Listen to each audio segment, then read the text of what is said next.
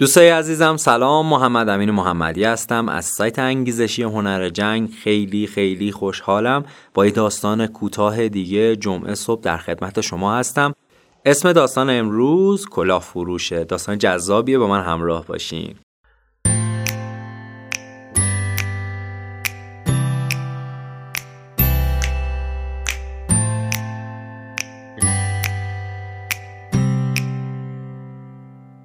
کلاه فروشی روزی از جنگلی میگذشت. تصمیم گرفت زیر درخت مدتی استراحت کند. لذا کلاها را کنار گذاشت و خوابید. وقتی بیدار شد متوجه شد کلاها نیست.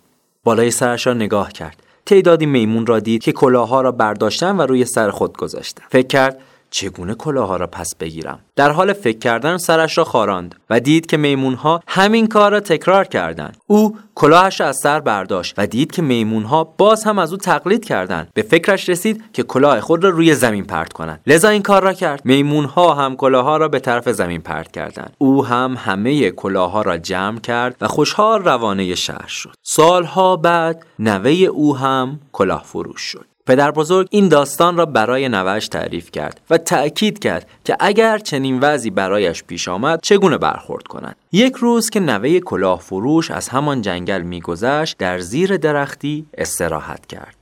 وقتی بیدار شد دید کلاهایش نیست. بالا را نگاه کرد دید میمونها کلاههای او را برداشتند پس از تجربه پدر بزرگ و داستان او استفاده کرد. او شروع به خاراندن سرش کرد.